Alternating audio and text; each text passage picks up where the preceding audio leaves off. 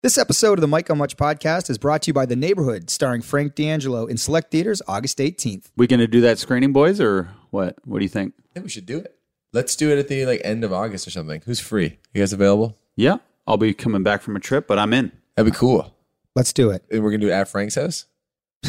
or do Well, we? I might need to talk to him about that, but we c- uh, we could do it maybe just at a normal theater, maybe have like a Q and A thing up the top. Maybe Frank have him there, That or maybe do it at Frank's house. Okay, so potential screening is pending. If you're listening and you're interested, let us know your enthusiasm. We're not guaranteeing anything. yeah, it's an idea. The Neighborhood in select theaters August 18th.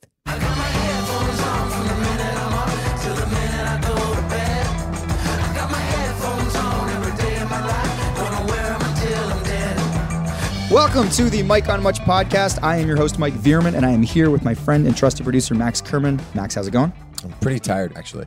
I'm loving the energy. Yeah. Let's get it up a bit. Okay, I, yeah, I'm pretty tired, man. We're also here with our pop culture aficionado, Shane Cunningham. Shane, how are you Hey, doing? also tired, but loving life. yeah, well, the reason why I'm tired is that Lauren is on a Euro trip right now, and she's out partying every night. She's out in like techno clubs in Berlin. That's till- exhausting till for the boyfriend. morning. Well, no, that, but I feel like I have to keep up. So like the last week, I've been like really trying my best to keep up over here, holding it down in Hamilton, Toronto. So you're partying hard to try and match her partying? Yeah, exactly. Yeah, I got like a little competitive and jealous about it. So I was like, she's gonna go out. Well, I'm gonna go out.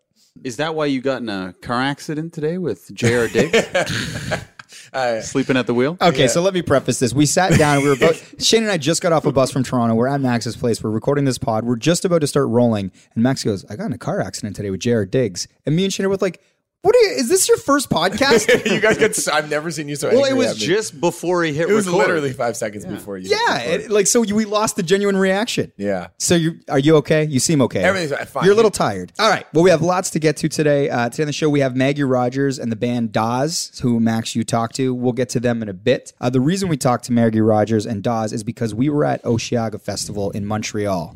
Second week in a row away. Uh, we did a bunch of interviews. We did a little bit of partying. Uh, we saw some music. That's what they do there. That's why people go to that. thing. Apparently, yeah. Yeah.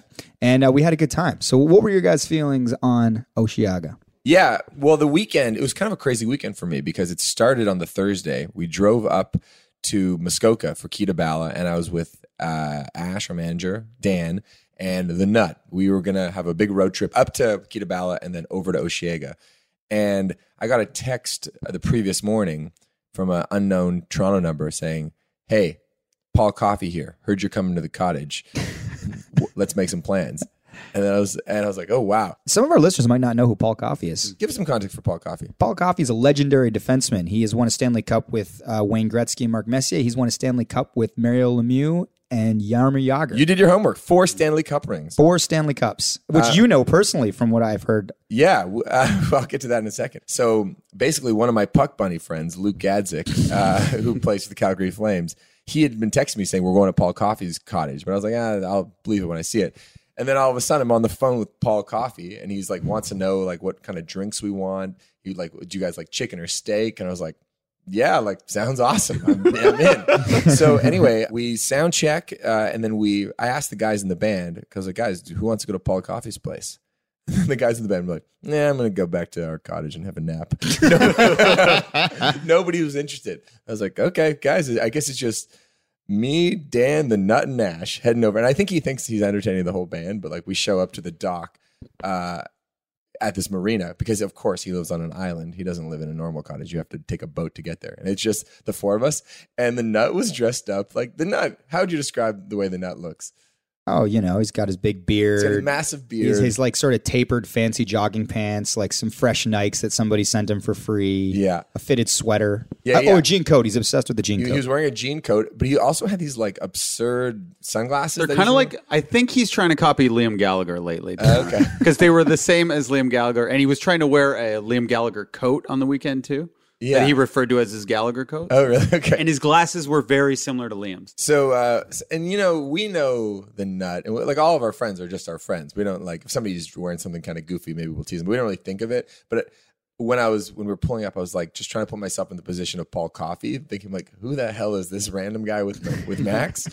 um, And so we, we get in the boat and it's like we're racing across the ocean. No, it's a lake actually. and his boat is called Glory Days, like after the Bruce Springsteen song. Oh, okay. And we pull up and uh, and you can just tell the nut is on cloud nine because this is right up the nuts alley. Like driving in this like really fancy like yacht thing into this private exclusive cottage.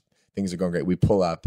Paul Coffey's wife Stephanie greets us. She's like really kind, like great shape, just like- Classic hockey wife look. yeah, yeah, exactly.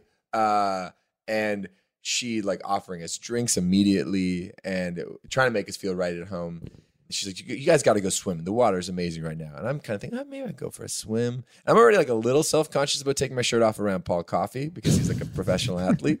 And then all of a He's a sudden, form, but he's like 50, right? but he's 50, but still, these, He's he's, still in great shape. He's still in good better shape. shape than you. Uh, I didn't see him with his shirt off. What happened? Party didn't was get too crazy. no, his son, his 19 year old son, and like 10 of his friends come in, and it's like they're straight out of the OC. Like, like each one of them had like a 12 pack, and there's like these beautiful blonde boys just like dripping wet from the swimming pool. And I'm just like, nah, that's cool. I'm just gonna hang out. It's fine. Hey, Nut, you got an extra coat I can borrow? yeah, it's like give me another layer. Everything was amazing. They drive us back to Kee to Bala. The show goes awesome. Paul Coffey and all of his like kids and friends, they all came to the show and had a great time. So anyway, that we got to Montreal. On, But wait, wait. Was he blown away after the show? Like, was he treating you like you were a celebrity? Yeah, he's been texting me like the whole weekend. and it's been so, it's so I, I also heard though that he pulled out his his uh, Stanley Cup Oh, ring. yeah, Oh, yeah, that's the thing. The first thing we see when we go in there, he's, they're sitting on the kitchen table. Did you try one on? Uh, I didn't, but the the, nut had to have did. put them all on. of course he did. Yeah, the nut loved those Stanley Cup rings. It was like pretty awesome. Yeah, lots of blonde, beautiful boys. Yeah. so then we uh, drove to Montreal and met up with you guys. That's right. We we were there. We were already there and working and uh, doing interviews. We got to Osheaga. Is it Osheaga, Osheaga? I don't know. Whatever. I, Uh, you know, you want to say it right, but at the end of the day, Now on Friday night, uh, I, I mentioned this on the Facebook Live, but I, I want to say it again for our, our podcast listeners. Is uh, we uh, went to this hip hop bar called the Blue Dog, which is a very cool, like hipster hip hop spot. How how would you say? well, we, it? we did our day of work. yeah, you did a day of work. You guys got into town at like nine at night or something Yeah. crazy. We get back to the hotel. You guys are having beers in the room. Everybody's happy to see each other. we're debating about a Instagram story that I ended up deleting. I made an executive decision, and that led to an, a two hour argument. An admittal, a story that you found funny though. Yeah, the long and the short is that. Uh, sh- should we get into this? While we were at the tent, the media tent, and we were waiting to uh, interview somebody, they had a, a, a feed from the stage. And so Tove Lo, that's how you say Yeah, that, right? Tove Lo. She was on the stage and she just flashed like That's sort uh, of her everybody. move. She flashes everybody. She's Every- like the Shemar Moore of women. yeah, yeah. I think that's what they call her. Yeah, and uh, and then so we're doing an Instagram story. It, Webmaster Dan is filming it, and so I'm like, ah, we've got so and so coming up, blah blah blah. But uh, Tove Lo just flashed uh, everybody uh, from the stage at Osheaga, and then it pans over to, to Shane, and Shane pulls down his sunglasses and he goes boing. so that was the See, story. it still gets laughs. I, I still don't think it's funny. I don't think that was the issue. I Okay, think so the second part, uh, the very next snap was we just talked to Maggie Rogers, right? Or Uh, we're about to- waiting for Maggie Rogers to show up. and then it pans over to Shane again, and Shane goes, boing. and and Maggie's very uh, feministy. I guess that's the term. I guess she's like a very proper girl. She like we had. A, She's a lady. well, "Look, you went from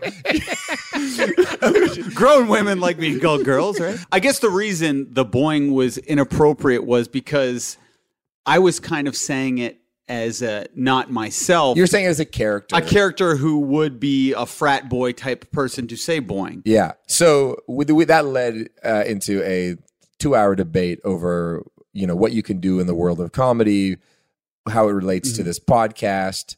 Maybe we should let our, Yeah. our listeners let us know. It was boring inappropriate. I feel like I won context. the debate though. I, I- well, either way, Max deleted both of them. Yeah, and done. that's what led to the big thing was whether or not they should have been deleted. Yeah. Well, I felt like everyone agreed with me that it should have stayed at the in the end. I don't think. I don't think that happened. No, I- we were all pretty drunk. um, so then from there, we end up going to this hip hop bar, and the nut wants us. It was called the Blue Dog. The Blue Dog. It was a good time. The nut gets us in past the line. Yeah, he took care of everybody. And then we ended up. Uh, we're like, you know what? I got a big day tomorrow. I, we have we have a show to play. We have a bunch of press to do. And I was like, let's get out of here. Let's go to a poutine place. You had left already with Alex, right? Yeah, and so basically, Ash, the Nut, Mikey, and I uh, go to this poutine place, which is the most famous poutine place in Montreal.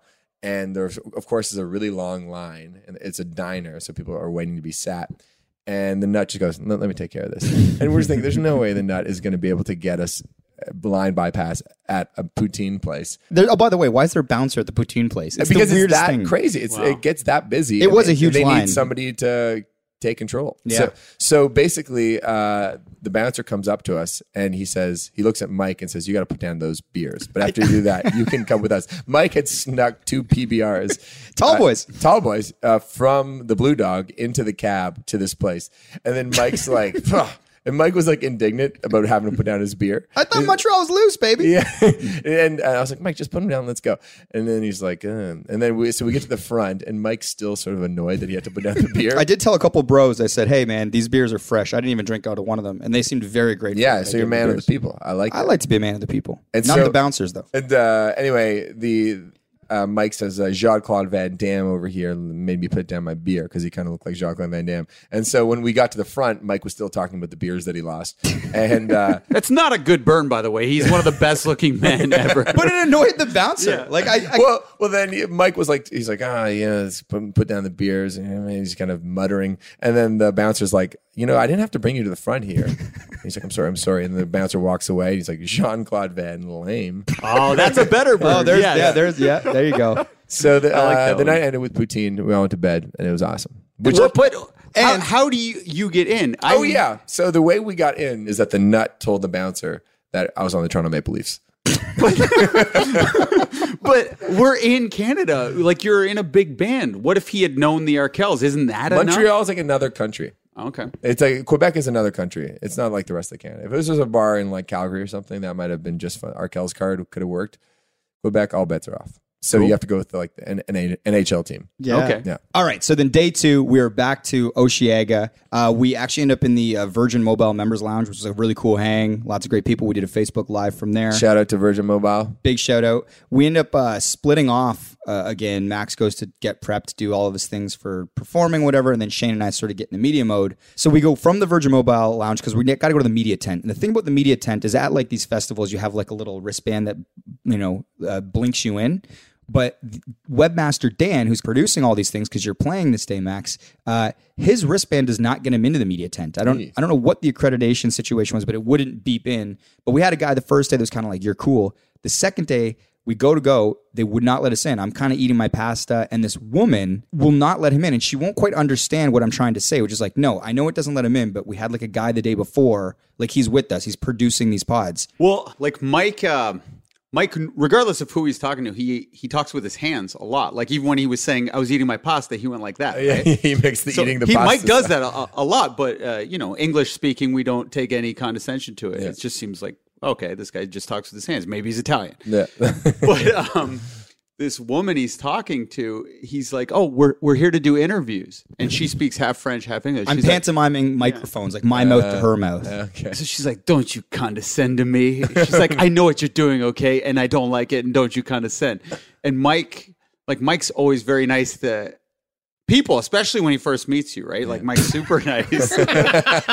you know he likes you if he's not being too nice, if he's like mildly rude to you. But when he first meets, he's very nice. So then he doesn't even know how to like get mad at the the woman. So it was kind of funny for me to watch as an outsider, and I kind of really enjoyed like someone Eddie Deliseppiing Mike. Like I was like, I want to say something to her. Like, actually, you know what? Like, you're here to help facilitate our situation. Dan is producing this pod. I was just trying to explain it to you. You're actually being condescending, but I'm also like. I can't get kicked out of here. We have three interviews today. And if it escalates, she ultimately has the power. She's the gatekeeper. Yeah. You know? I was watching the hamster spin. Could you see Yeah, it yeah, like in my brain? And I was, yeah, I was yeah. so mad, and I was like, I was ready to whatever, like be a dick and throw a tantrum. But I knew I was going to lose that battle because she's the boss applesauce. It's like when the coach in the NBA like is contemplating whether to get ejected from the game in the first or second quarter. You're like, ah, I know I shouldn't. I really want to. I really want to, but I have a whole other game to coach and yeah. a whole other afternoon of interviews, interviews to do. yeah, so that happened. Uh, and uh, yeah, and then I was just kind of fuming for about 20 minutes as I like angrily finished my pasta. And Dan, webmaster Dan was like, uh, "Don't worry about it, man." He's like, "That was really weird. That was really weird." But then that was making me mad because I'm like, "I don't need a pep talk." I'm like, "Just leave me alone. Let me just do my research." Uh, but yeah, so that was interesting. Oh, it, well, well, we were sitting beside a guy in that tent too who had kind of a funny thing. We were talking about um, JFL because you know you buddy up with the media guy, and this one guy was you know very. Uh, and he was an extreme extrovert. He liked talking a lot. And I was saying how Big I met, fan of yours. I was saying how I met uh, Jim Carrey and uh, Jay Baruchel the previous week. He's like, Jay Baruchel, I hate that guy. We're like, oh, that seems extreme. Why? He, he fucked my wife. We're like, what? He's like, yeah, 10 years ago, one night stand, he fucked my wife. He's like, at first it didn't make me mad, but over the years I've gotten angrier and angrier to the point where I hate. He's just telling anybody who listens. he was telling it so loud. Webmaster Dan's like, can you have a little decorum? That's what he said. so we finish our interviews. Uh, we end up going out into the uh, the park because Liam Gallagher's playing. We want to get a beer. While we're standing in line for beers, uh, Shane and I get recognized for the pod. Like Hey, guys that listen to the pod, uh, we got recognized by a guy named uh, Kai and Jeff.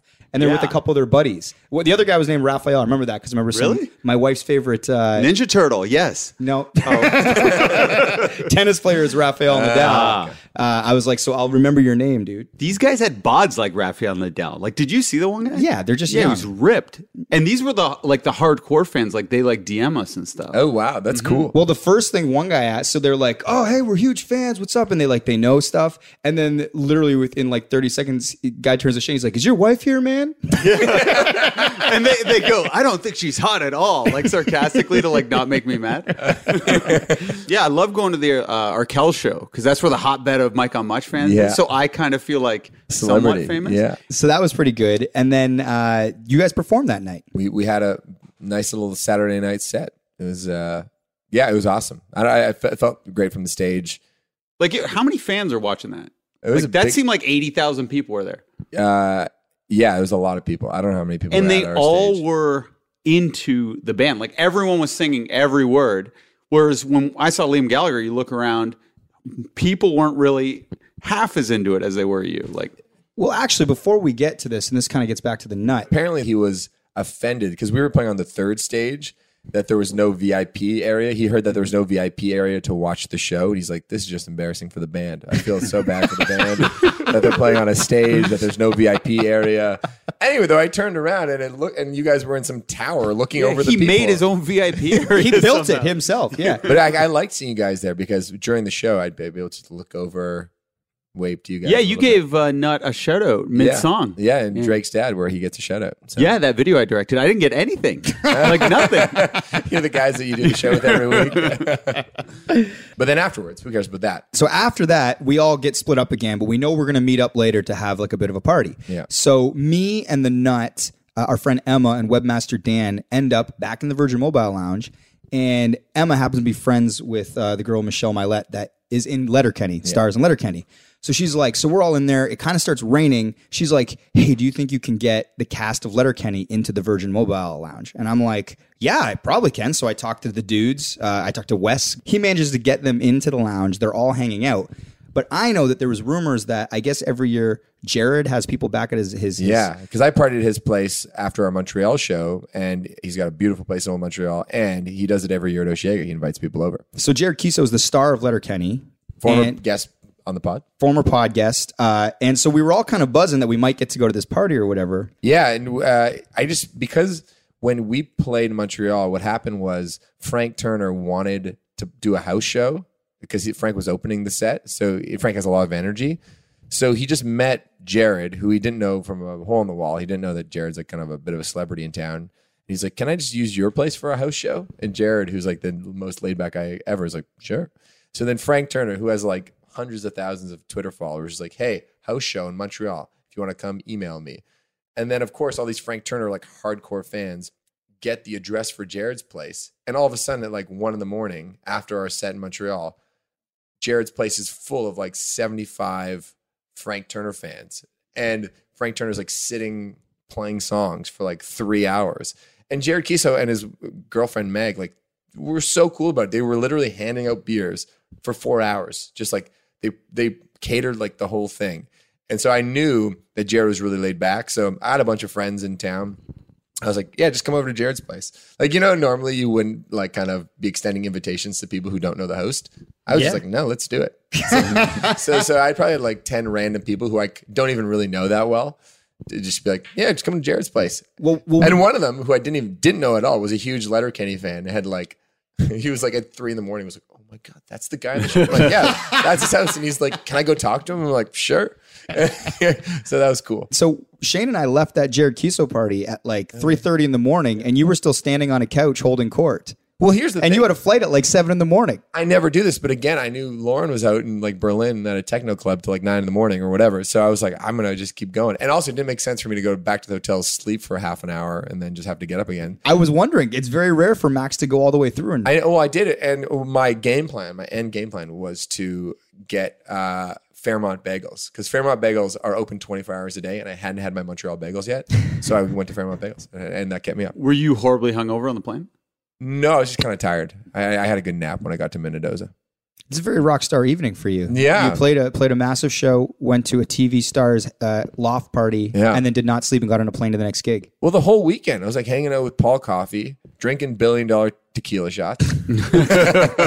All right, so today on the show we have Maggie Rogers and Dawes. Uh, so Maggie was a delight. Uh, Shane and I sat with Maggie. You know, Dan, uh, we missed the Friday set because we were driving from Kee to Bala. And Dan, who was in the car with us, who usually has no interest in going to see live music at all, really wanted to see Maggie Rogers. He is enthralled by her. Obviously, uh, her performance with Pharrell, which I'm sure you guys get to. Uh, he, he that's how that's what caught his attention, and he was very sad to miss the miss the show. Yeah, so if you're listening and you're not quite super familiar with who Maggie Rogers is, she was an NYU student taking music, and Pharrell showed up for this uh, music class, basically where he was going to sort of judge people's songs. They were given an assignment where they had to write a song and bring it in record it, and then he was the guy critiquing it. Nobody knew this, and you can see it. It went super viral. He was blown away by her song and thought it was phenomenal, and it basically launched her sort of career and, in sort of the popular uh, zeitgeist. But um, she was really nice and down earth and talked a lot about that and being an artist. Then we talked to uh, Dawes, who's also on this, and Max is a bit of a super fan. Uh, yeah, the the whole band is are massive fans of Dawes, and I had texted you the day before saying, "Can I just lead this interview?" And so I was so excited to talk to him. And I've heard uh, Taylor interviewed another uh, podcast, and he's like a really thoughtful guy, really well spoken. Well, Yeah. before you get to that, I was very excited for you to take the lead on this interview as well because it was one of the last ones of the day, and I was like, okay, I'll do some light research, but really, Max is going to do the heavy lifting. So me and Shane are sitting there, and they're like, the band is here, and I'm like, but Max is not here Because I was doing press myself. and Artist World's like over there. Yeah. And I was like, oh shit. I'm like, okay. I'm like, Shane, if Max doesn't show up, can you like, are you good to kind of like take the lead on this? And he said, hell no. well, I thought you would be there f- for sure. And then Dan is te- webmaster Dan is texting you like constantly. So as the DAWs sit down or whatever they're called, clearly I know nothing about them. I call you while they're they're sitting, and I'm like, they're here. You're like, oh shit, okay, I'm coming. And then I have to awkwardly sit with them. I'm like, hey, you guys, uh, you guys know Max Kerman? It's like, no. I'm like, uh oh. I thought all you band guys just knew each other or No. something. I, I think you're huge, right? Like you're Yeah. about to play for eighty thousand people. So. Yeah, I know. They're they're Southern California guys. They And then what's I, I going was just. I said some other stuff, and then Mike's like, "You're framing this all wrong," and then took over, and I just got up and left. and but I arrived shortly after. You were great. So once I could see you entering the media tent, I was like, okay, I can small talk these guys for the minute it takes him to get over here. Yeah. Shane literally like vanished. like he, Smoke he bomb ghosted. out. Yeah. Like I like looked to my right and he was gone. Well, Liam Gallagher was playing too, so I want to run out and see him. so yeah, then you come through and you sat down and you went to work, Max. You- Everyone's gonna hear this. This yeah, is great. So this is uh, me taking the, the lead on this. Also, uh, you know, he's dating Mandy Moore. So and I Whoa. and, and that was one of the questions. If you listen to the interview, because there's one song where there's some female voices on it, and I thought it was Mandy Moore. And then he mentions, I was like, I asked him who who are the, the girl singers on the on the song. He's like, actually, my girlfriend Mandy and the band Lucius. But uh, anyway, like amazing songwriter, killer band, and uh, band nerds are gonna like this. I think. Want to get to the interviews? Get to it.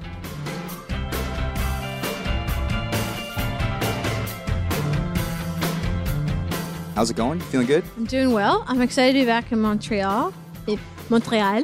Neither of us speak French, so Cool. that was cool. impressive. Thank you. I Yeah, tried. You I sold really, me on I really went for it. um, I just had an amazing set. I, I just the crowd was so in it and present, and it just totally changed my entire day. How much have you been doing uh, festivals since everything started happening for you? I, I've been on tour.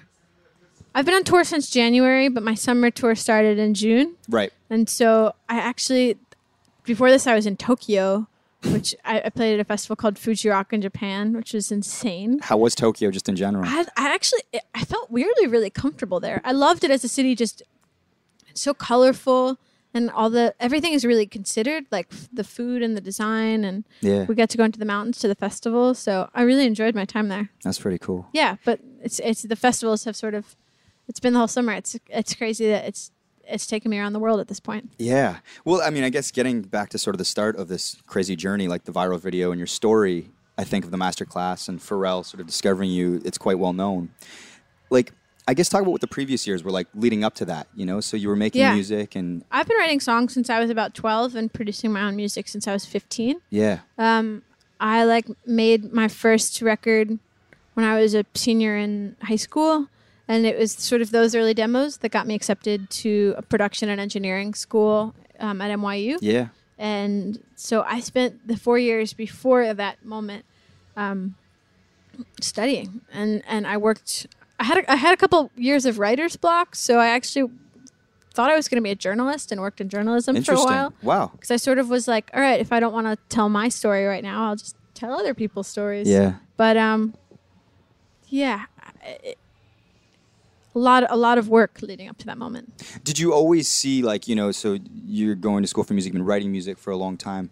Did you was the end goal to sort of have success on the level that you have now? Like, oh, I want to be out front. I, I'd love to be playing festivals, touring, um, or is this sort of something that you, maybe you didn't even imagine?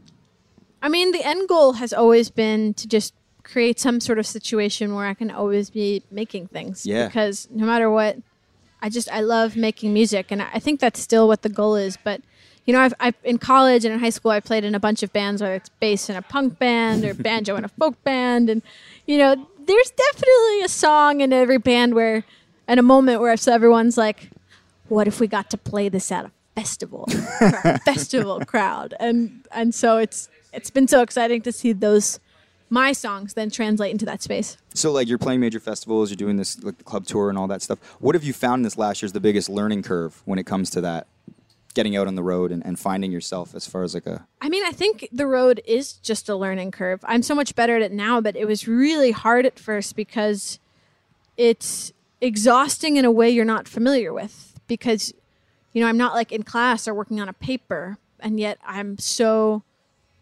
it's just really draining because you're traveling and it, you're talking to a lot of people. You know, even after my first festival, this is it's kind of a crazy story, but I played Firefly, which was like 40 minutes from where I grew up. So I got to sleep in my childhood bedroom. It was amazing. did the family come out? all my family came. I friends from middle school came. It was great. All the ticket requests. All the yeah.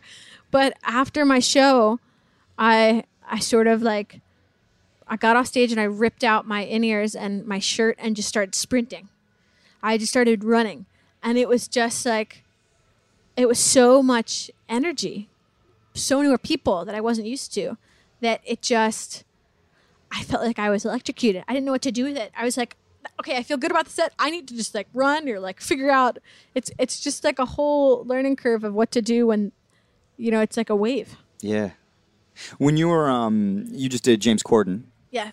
Uh, how's James to be around. Oh, around? he's lovely. Did he like? Did you think he came into the green room and talked to you before yeah, and all yeah, yeah. stuff? He's he's super super down to earth. I haven't met every like, I haven't met every late night host I've been on their show, but James like really made a point to say hello and yeah, he's really great. when you're doing a performance like that, how do you prep? How do you walk through it? Are you So so late night TV is some of the it's like the weirdest performance space um, because there's no reaction from the crowd. So it's a really it feels almost like an inauthentic engagement because like you're like giving your all to like a seated quiet audience who are paying attention, but So the vibe's weird. Like the energy the is vibe not is there. very strange. Right. Um, and actually, I didn't really realize I was prepping for it. But the last gig I did before my first late night TV show, which was um, Jimmy Fallon, yeah.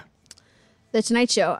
The last, the last gig I did before that was a like 150, 200 cap like dinner theater room in Northampton, Massachusetts. Which like I'm moving a lot during my set, so I was playing the show and like everyone's just like staring and sitting and eating. And it was a really uncomfortable show. But about halfway through, I sort of got over the fact, no matter how many times I'd sort of like prompted the audience of like, you can move. halfway through, I got over the fact that everyone was going to sit. And I just had a really great time. And I think that that's sort of the key to the late night situation as well. Like you, you almost just have to kind of do it for yourself. Exactly. Yeah. Yeah. You just got to en- enjoy yourself. Yeah. Um, do you have anything to add there, Shane boy? I didn't even know this mic was plugged in. No, I, I don't know. No, I just, He's just he kidding. told me to sit here and look cool. So I'm Yeah, that's that's his role on the show. job. it. Thank you. Um, you dance in your videos, and like I think we have a sense sort of like who your musical reference points are. But I mean, who are your uh, dance reference points? Oh, that's a great question. Um, I don't know. I love Pina Bausch and I love like Spice Girls videos. Yeah, So some combination of like free movement and like 90s dance moves. I like definitely the wannabe video when they're running Yeah. through the dinner, the dinner club. And, like I just want that to be me all the time. yeah, I like to hit a little like Backstreet Boys like knee bounce. I don't know. On stage I'm kind of I feel like I'm a little bit of a spaz sometimes. I kind of just like I realized a little bit ago that the performer sort of gives the audience permission to move. And so I just. they take their cues from you. I think so. I think that if the if the performer lets go and is just like in their body and enjoying the music and and hearing the music and processing it physically, then I think the audience will do that as well Yeah, obviously that like there are contradictions like a DJ set, but I I have had the most like mental physical release in those sort of situations. right. How involved are you sort of in the the the creative for the videos? Are you very hands on with sort of all the aspects of your career? Yeah, I wrote all of the treatments for all of my videos when I was actually still in school. so these are like ideas that you'd had, Yeah. and now you're being able to sort of Yeah, it was amazing. To, you know, the Alaska video we shot at my house in Maryland. The dog Wow. years video we shot at my summer camp.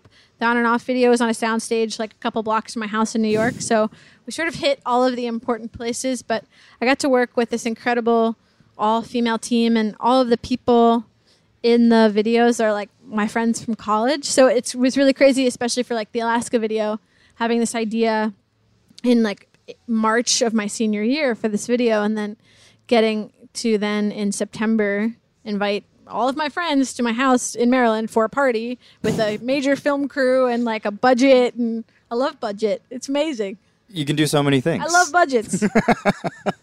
yeah, it's it was it was really really cool. Yeah. Well, I guess lastly, I mean, for our listeners, to be able to sort of like take that huge leap, get that big break that you've had, what advice would you give to anybody who maybe finds themselves in a similar situation where their life changes so drastically? Well, the the thing about the change that happened in my life is that I was also I also spent 4 years educating myself and preparing myself for it. So everything happened really fast, but I spent 4 years studying production and the music industry and recorded music history. So then when all the change happened, the learning curve was steep, but I already sort of spoke the language.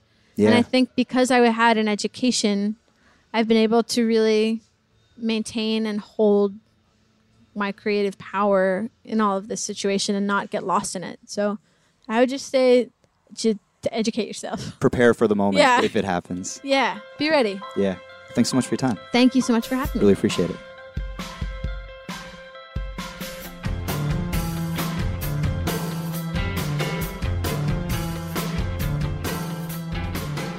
How you guys doing? Pretty good. Nice. We're just gonna roll right into this thing. Just keep Cool. doing Did the you guys know uh, Max Kerman from the Arkells? No. No? Never mind. We're just going to switch mics halfway through this interview. Just Oh, there he is. He's coming up now. We're gonna end up uh, swapping out uh, uh, hosts on this show. So I think he's your biggest fan, so he's going Oh, to like. Oh, now you over. prefaced Yeah. it weird. He's playing the festival as well. so cool. basically, the way it works is, uh, so he's in a band here in Canada, and uh, we started this show together for Much. You guys know Much? It's like the MTV. of- Yeah, yeah. Awesome, cool, yeah. So anyway, we started. This is Max, by the way. Hey, man, Taylor. Taylor, good to meet you. Hey, Riley, how's it going? So what time uh, you guys on today? Oh, they Just Oh, walked you just came off the stage. Oh shit! How'd it go? It was cool. Yeah. It was cool. It was like, you know, um, Muse is on that stage in a few hours, so you could see all the shirts and like the looks of like, we want our band. But but by the end of the set, it felt like a lot of those people that like ha- clearly had no idea who we are were somewhat enjoying themselves. Yeah, I guess. winning them much- over. yeah. as That's much As you awesome. hope. Do you find like I mean something like that where you get up on stage, you see in the Muse shirts? Do you like the challenge of like we're gonna win these people over, or maybe they're gonna hear something they haven't heard? Um, Absolutely. Yeah, the challenge is nice. I mean, I feel like we'd probably rather play to 100,000 people that already knew our band, but sure, the challenge is great. Yeah. Yeah, man. Yeah, I mean it's it's a weird thing because like this this I feel like um, tastes are so compartmentalized this day and age. Like the band that we heard across the lawn before we were playing was just it didn't sound like there were any instruments at all, and and I'm sure it's wonderful, but it's just if someone's gonna go enjoy that and then we're gonna do our thing with like you know, like slower songs with too many verses and too many guitar breaks and like,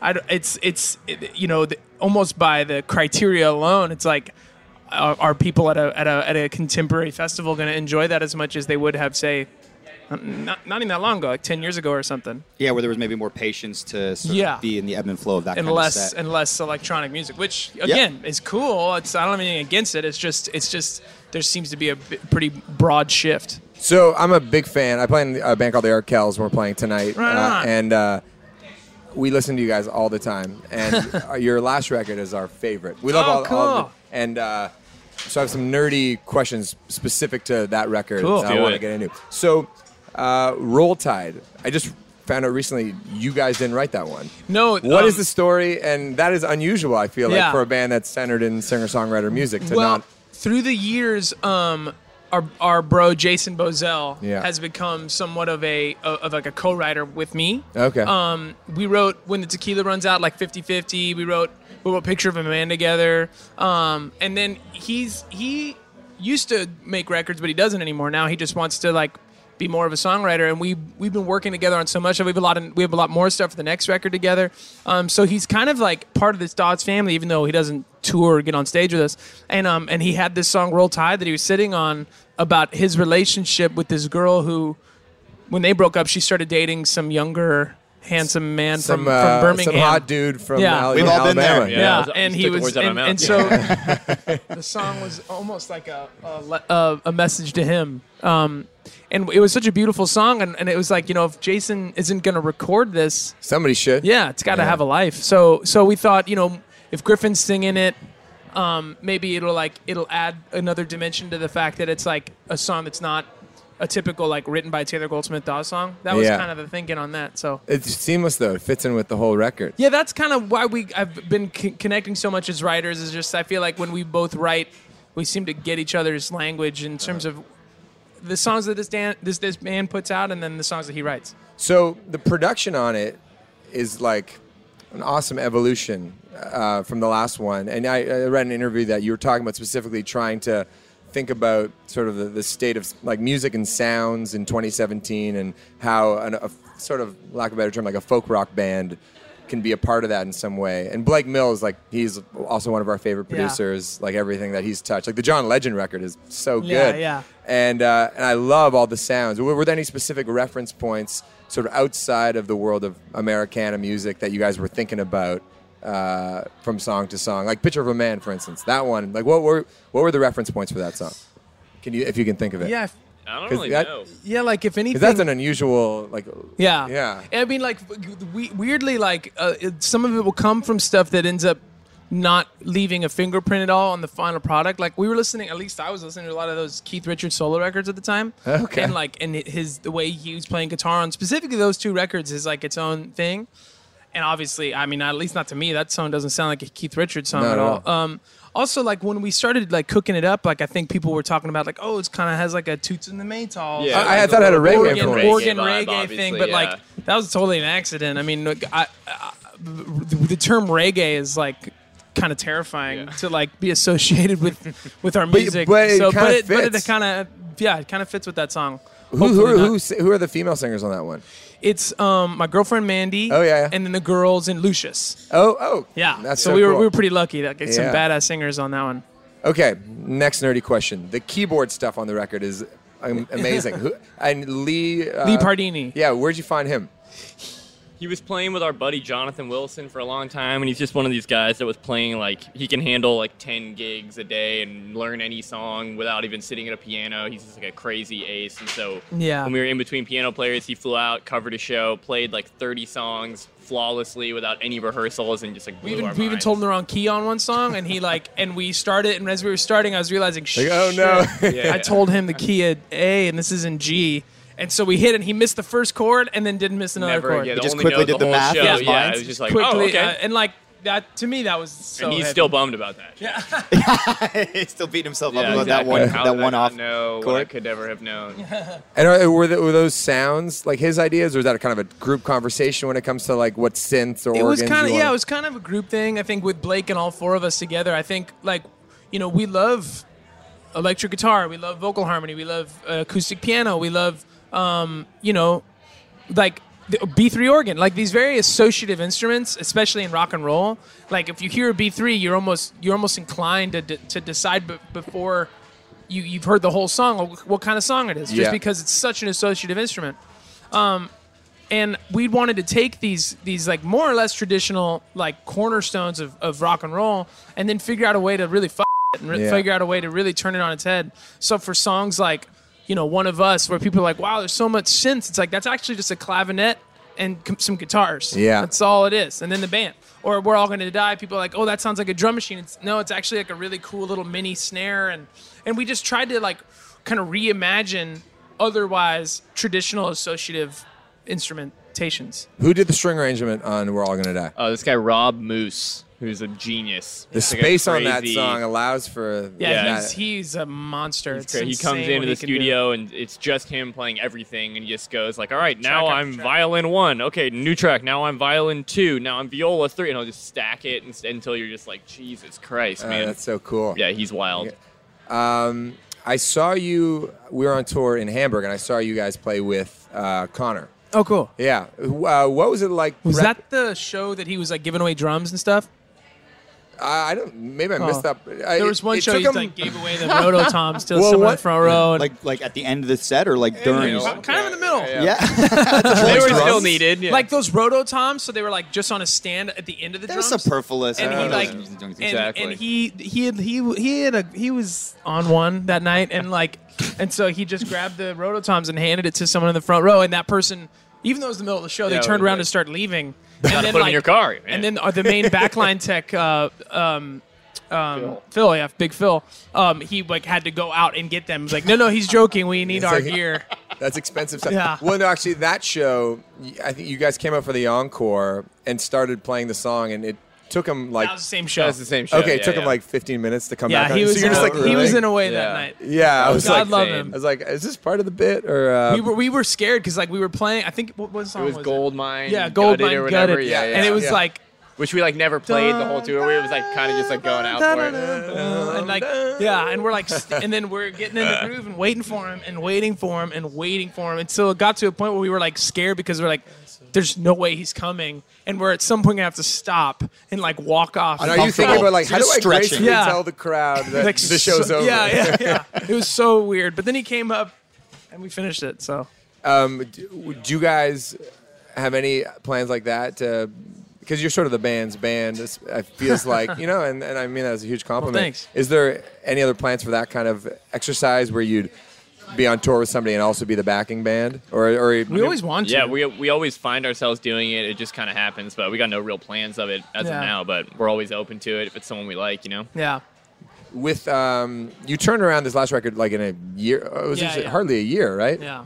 What's was there any pushback from management or label to say space it out a little bit more, or were they excited that you had a new music ready Well, to it seems like th- th- this. I mean, like you know, it's not like Dawes has ever had some like top ten single that we've needed to like milk for all it's worth or anything. So for us, um, it it's it seemed like with with the way things are changing, with how much you can just release, it's like you just get more at bats, and like the more we can.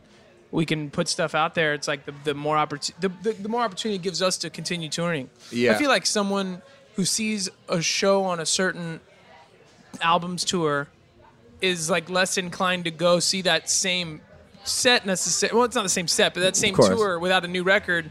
You know, if they haven't put anything out in two years or something. So we just thought if we could put out another record, we can keep this thing rolling a little bit longer. Well, thank you. I've been wanting to tell you as well. We have a song on our last record. Uh, it's called "Making Do," and we rip off your bridge. It's this, well, our bridge is just your bridge, and it uh, it's off not the most recent record, but it's, it's like "Eh, na na na na from El Paso. Oh, Na, oh, na." somewhere along the way. yeah. So yeah, So I'm gonna send you "Making Do," or you just look Sweet. it up on Spotify I'll look it up. and wait for the bridge, Yeah. and then you can send your lawyer stuff. And you wait for the lawsuit, sir. Yeah. yeah. So, but thank you. You guys have kept us company Oh, on the road a lot. man. Thank you So, very yeah. much. Means a lot. Thanks for your time, guys. Cool.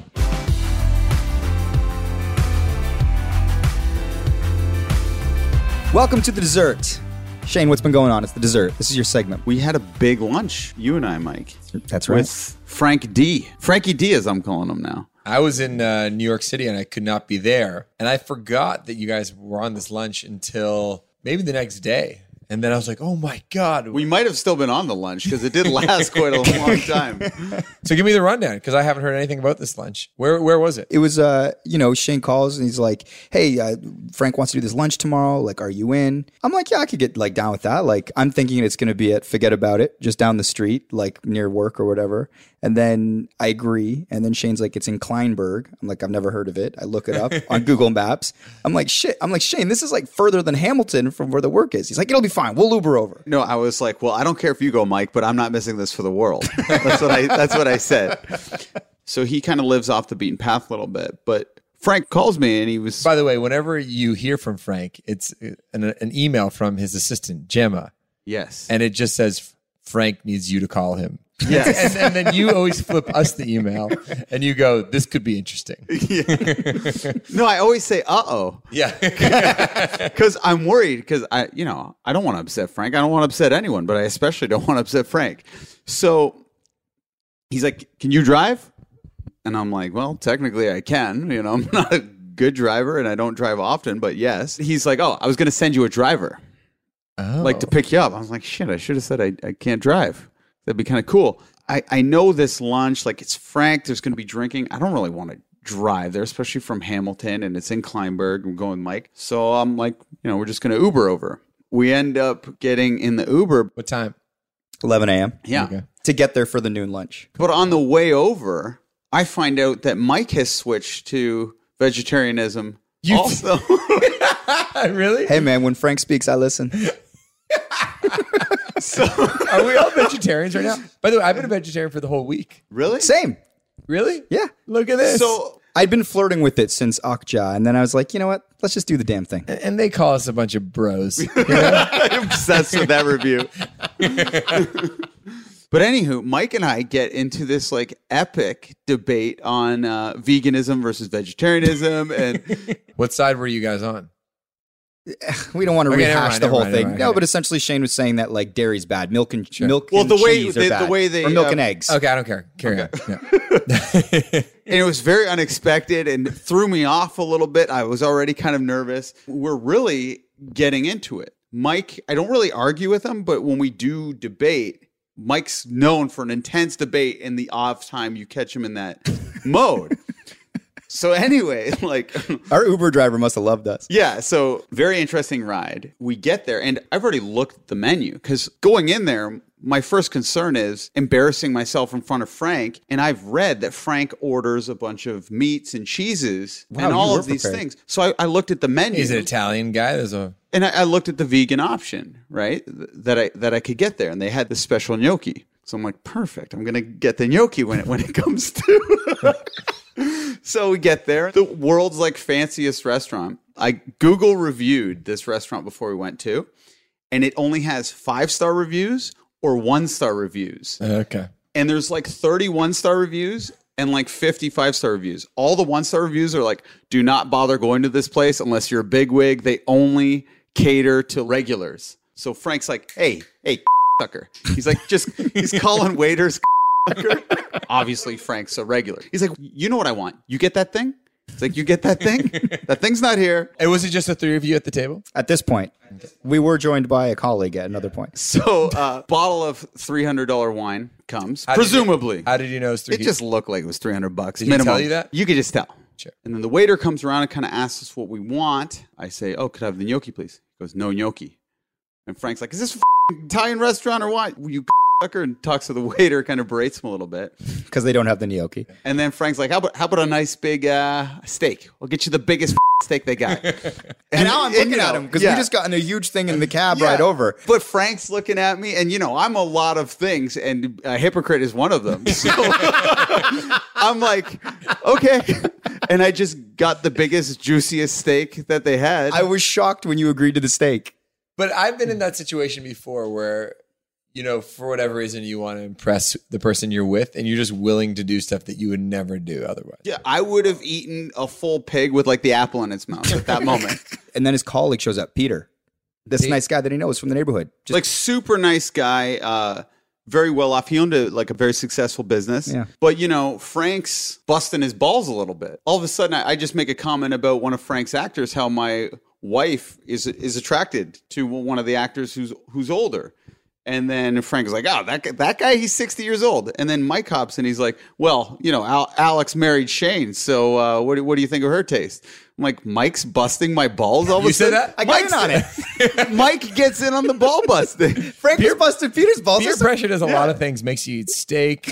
makes you tease know, your I'm- friends. Mike has never made a comment like about my physical appearance being ugly ever. I felt like I was in Goodfellas. Like he's busting Peter's balls. Peter's laughing about it. And I looked at him and he goes, "Forget about it." I'm like, "Mike, who are you right now?" It's like kind of like me around hockey players. Yeah, it's the same exactly. thing. They just like start doing No we're- bottle Of course, service? we're going to the bottle service. Yeah. No, yeah, I, I assimilated. Uh, but yeah, I can see the bewilderment on Shane's face. And uh, Frank has three cell phones with him at all times. It's true. One looks like a little BlackBerry from like 2005, like you know that one with the little ball roller. One's like an advanced like Samsung one, huge one, and one kind of looks like an iPhone 6 kind of thing. Yeah. You know, you'll be in mid conversation, he'll just randomly get a call and he'll just like wheel a deal. Like he was like he was like, "What what is this? CNN?" He's like, "You know CNN. Uh, they got 3 million viewers at any given time. 60,000? That's it? Do it. Done." Just hangs up. He's like, "So anyways, what do you do it or whatever?" Another bottle of wine. Another bottle of wine. We're sitting there. We're going. Oh, it's like twelve fifteen, but okay. Like we'll roll. Another bottle of wine. Another bottle of wine comes. We're st- we're starting to get like pretty comfortable. Has the food arrived yet? W- plates just come. Frank Oh, just snaps his fingers. Another plate comes, like fruit plates. Then then he, he has his own concoction he makes. That like it's like a what, what was that thing? Like it was like an inside out pizza, Yeah, yeah. It was like a Panzerotti. but he made that menu item. Oh wow. So pretty drunk, and he's you know small talk. He's like, "What do, what does your wife do for a living?" I'm like, "Ah, she's a supply teacher. Supply." We got to get her a full time job. I'm like, I'm like what? How do, how do we do that? All of, a, all of a sudden, the phone's out. Ding, ding, ding. Calls. He goes, yeah. Hey, I got I got a, a friend. His his wife needs a job. Yeah, full time position. Yeah, teacher. All right, bye. He looks at me. Goes done. I go, what? I didn't tell you her name. I didn't tell you what district she's in. How is this done? but I'm drunk and admittedly a little naive at this time. So I'm like, Alex, so I just got you a full time job. like Frank hooked you up. and then another bottle of wine comes. Well, no. Peter leaves. He gives us all a oh. hug. Sweet guy. Yeah, Peter leaves. He didn't he didn't talk too much. It was kind of Frank just he was kind of almost there just to get his balls busted the whole time. But he kind of enjoyed it. Like the relationship was nice, really sweet guy. He had a lunch. He left, so I'm like, ah, are we supposed to leave? Another bottle of wine comes, I guess. I'm like, oh, I guess not. We start talking. Next thing I know, we're getting offered a movie role in Frank's next film. What's it called? We might have to beep this, but Okay. Frank's playing a Oh wow. going to be the coach. He's getting in the movie. So if you don't know, it's a very prominent actor if we're beeping this because we have to protect this. Also, might be in the film. Come on. Also known as I don't even think we can talk about the plot because it's Okay. Frank's plot to talk about, is what I'll say. So, so we'll leave the details to Frank. it's the most interesting plot I've ever heard. Frank describes the entire film to us. Like I'm wrote so it? jo- I'm almost in tears. Of course, Frank wrote it. he's doing scenes at the table. He he's doing the entire movie at the table, the most emotional scenes. And uh, remember, we're about five bottles of three hundred dollar wine It's in right now. actually making me emotional. Shane's starting to tear up. Uh, Mike, what was your take at the at that time? Were you drawn in? Yeah, I was. I wanted to know how the how the story was going to end once he got into sort of the this character's plight and, and how it would all happen. And you know, I was starting to think about motivation for our characters from when we're on set. Oh, do you do you want to know what character we're playing? What's our character? We're playing ourselves in the movie. I'm not joking. We're playing podcasters. And wh- how how how how do we? Get, We're um like I guess it's a you know a scene in a movie when a big event happens. They kind of cut away to news organizations like you know talking about it. So we're one of the news organizations. He's like, we'll get your logo in there, everything. We'll get Mike on much, nice and prominent. He's like, you're playing yourself. So Max, will you do this role? Okay, so we full disclosure, we had a long conversation about this hypothetical role, and I, you know, I had some apprehension about it. I had some questions I wanted to ask. I wanted to kind of go over it with management, but the detail that you left out were these prominent actors in the movie. Now that I know that, I'm in. Of course, of course, I'm in. Yes. Ashley, I'm sorry, but I'm in the movie. All right. Okay. So things things are going very well at this dinner. Like we're like wheeling and dealing Yeah. here for the pod. Of course. It sounds amazing. You guys are doing great work. And then uh, he's talking about a pod sponsorship, Uh-huh. like possibly us promoting his film on the pod. Which, if you're listening to this episode, you'll probably notice it is sponsored It by is sponsored- the neighborhood. Yeah.